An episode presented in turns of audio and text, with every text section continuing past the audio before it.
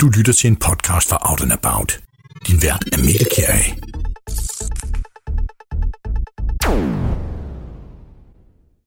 Dennis, du er sexkonge, og hvordan er det i forhold til Valby? Er det anderledes at være i Jylland? Ja, det er lidt anderledes. Altså, folk skal jo lige vende sig til, at vi er her. Nu har vi været en del år i Valby, og øh, her i Randers, øh, hvor vi er nu, der øh, kommer vi til at vise folk, jamen altså, det er noget, der er helt normalt og for alle. Uanset om du er mand eller kvinde, og øh, hvad for en seksualitet du har, så er alle velkommen.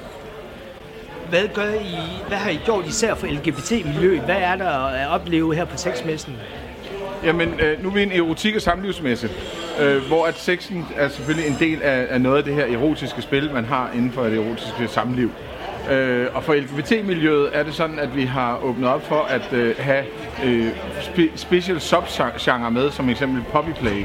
Øh, vi har øh, lavet vores biograf, har vi lavet sådan, så der både kører øh, øh, bøsse og lesbisk øh, film i det, og transfilm øh, film også. Så der er til alle genrer. På Erotic World har vi øh, en stor svingerklub, som vi her på, i Randers har vi lavet sammen med King Club. Og øh, det er sådan, at alle par, altså folk, der er sammen øh, og oplever svingerklubben sammen, kan komme ind. Og det er uanset om det er mand, kvinde, kvinde, kvinde, mand, mand, øh, hvad for en konstellation man har, så er man velkommen til at komme i svingerklubben. Vælger man at gå til hver sit inde i svingerklubben, så bliver man øh, talt til af vores øh, vagter, der går rundt op og siger, undskyld, hvor er din partner? Øh, I bedes venligst gå sammen, for det er en oplevelse, I skal have sammen det her. Øh, og hvis man ikke kan indordne sig under de vilkår, så bedes man venligst forlade det. Hvor mange gæster har I haft øh, på de her to messer? Altså i Valby, der havde vi øh, en, omkring 21-22.000 gæster, og vi forventer omkring en 18.000 her i øh, Randers. Kan du mærke, at øh, det blev øh, mainstream øh, Erotic World i jeres radiospot? Der fortæller I, at det er for alle, og det har aldrig været mere normalt. Jamen, erotik og samliv er jo det mest normale, man kan have. Og øh, det gælder jo om at øh, vise, hvad der er normalt. Altså, det er jo også normalt at gå ned og købe tøj. Det er normalt at købe sko og støvler. Men der er ikke nogen, der, når du går til supermarkedet og køber, eller et storcenter og køber nogle øh, støvler, så er der ikke nogen, der tænker over, at det måske er en fetis, at man samler på de her støvler og godt kan lide at gå i dem. Her på messen, der kan du komme ind og snakke med folk og sige, jamen jeg har den her fetis, har du den her type støvler? Så kan man få hjælp til at få det rette, i stedet for at købe noget forkert. Hvis man nu synes, efter de har set den her podcast, at det lyder interessant, hvornår er I igen i Randers? Øh, dato for Randers kommer øh, en gang i det nye år. Øh, vi kommer til Valby igen i april. Øh, og så kommer vi til at finde dato i Jylland her i nærmeste fremtid. Tak skal du have. Du lytter til en podcast fra Out and About. Din vært er Mikkel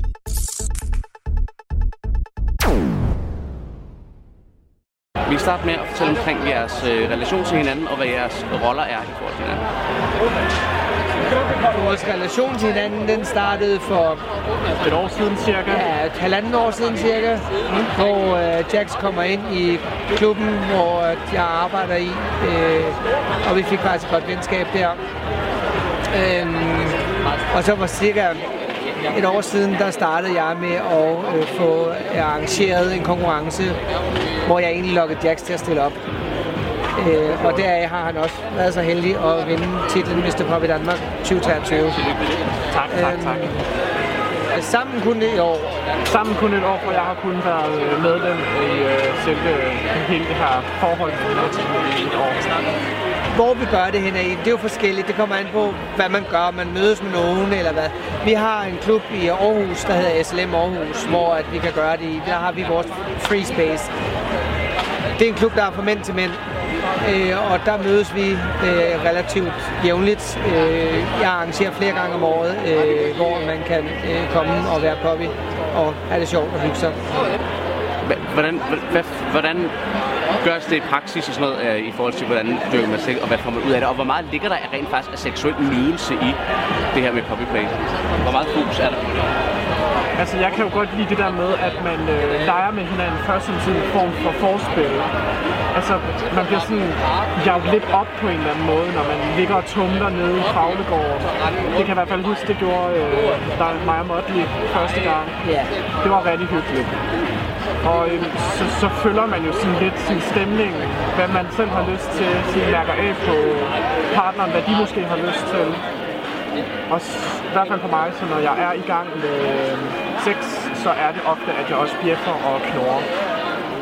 Og det kan jeg også godt finde på at gøre, for det, det er simpelthen det er pigerne øh, på en helt anden måde, og at man lever sig lidt mere ind i rollen øh, ved at knurre lidt og snære lidt og bjeffe og pive, øh, hvis det går ondt, ligesom en hund, den piver jo også, hvis det går ondt.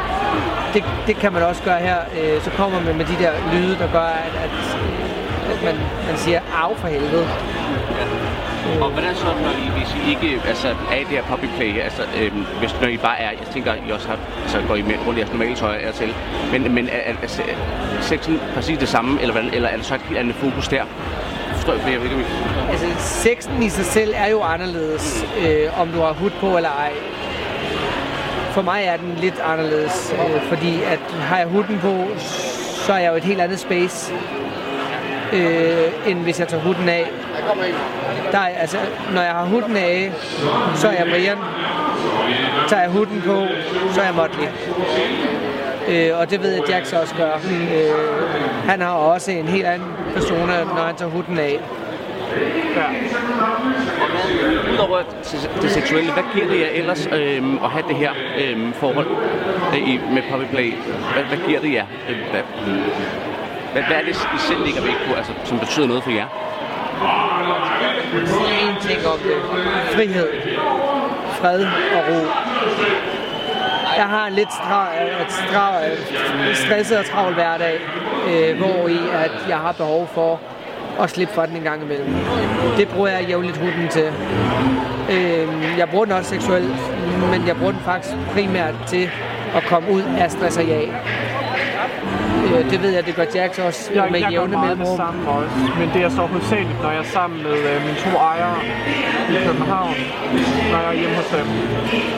Det er der, jeg kan komme fra. Du lytter til en podcast fra Out and About. Din vært er Mikkel Kjær.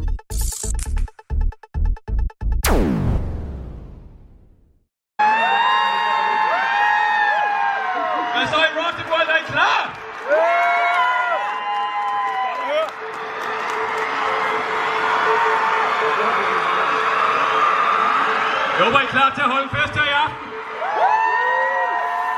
Fordi vi har taget uh, natklubben med på scenen. Casanova, hvordan kom du ind i branchen som mandstripper? Der er to, øh, to forklaringer på det. Den, den første er, at jeg arbejdede som bartender for mange år siden på en klub nede i Næstved, der hed Karl Maren. Og øh, så havde vi en artist ude til en ladies night, hvor at jeg øh, kom til at snakke lidt over mig en brænder, og sagde, det kan jeg gøre bedre. Så, øh, så sagde min øh, chef, øh, pis med dig. Og så gik jeg og spillede smart i et par måneder, indtil han til sidst sagde, ved du hvad, næste gang gør det snart, ikke? Så nej. Og så leverede jeg et elendigt show, uden oplæring, uden ret meget. Jeg så Magic Mike fem gange, og så købte jeg et par G-strenge, og så gik jeg ud og freestylede. Så gik der to år. Så var jeg ude i byen i Odense med to af mine venner og fejrede min fødselsdag. Og så faldt jeg i snak med en fyr, der hed Hollywood. Mr. Hollywood, og jeg kan jo selv gætte, hvad han laver.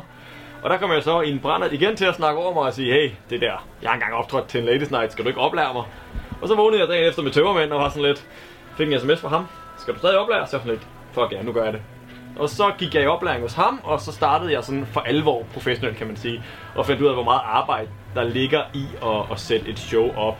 Jeg skulle både have fat i en DJ til noget mix, jeg skulle have fat i en, der kunne lære mig at danse en lille smule, jeg skulle have fat i nogle kostymer, jeg skulle have taget nogle professionelle billeder, jeg skulle lære, hvordan kontakter du kunden, jeg skulle have et anlæg, der var meget, der var meget arbejde i det, fandt jeg ud af. Men det var Hollywood, der, der oplærte mig dengang, og tog mig under vingerne, og tog mig med på show og alt det der. Hvad siger din kone og dine venner og din omgangskreds til, at du er mandstripper? Oh, den har jeg fået mange gange før, og der er lidt forskellige forklaringer alt efter, hvor jeg er i mit liv, men altså, min, øh, min dame har jeg faktisk mødt til et, øh, et show. Jeg mødte hende til en øh, polterappen. Det var desværre hendes egen.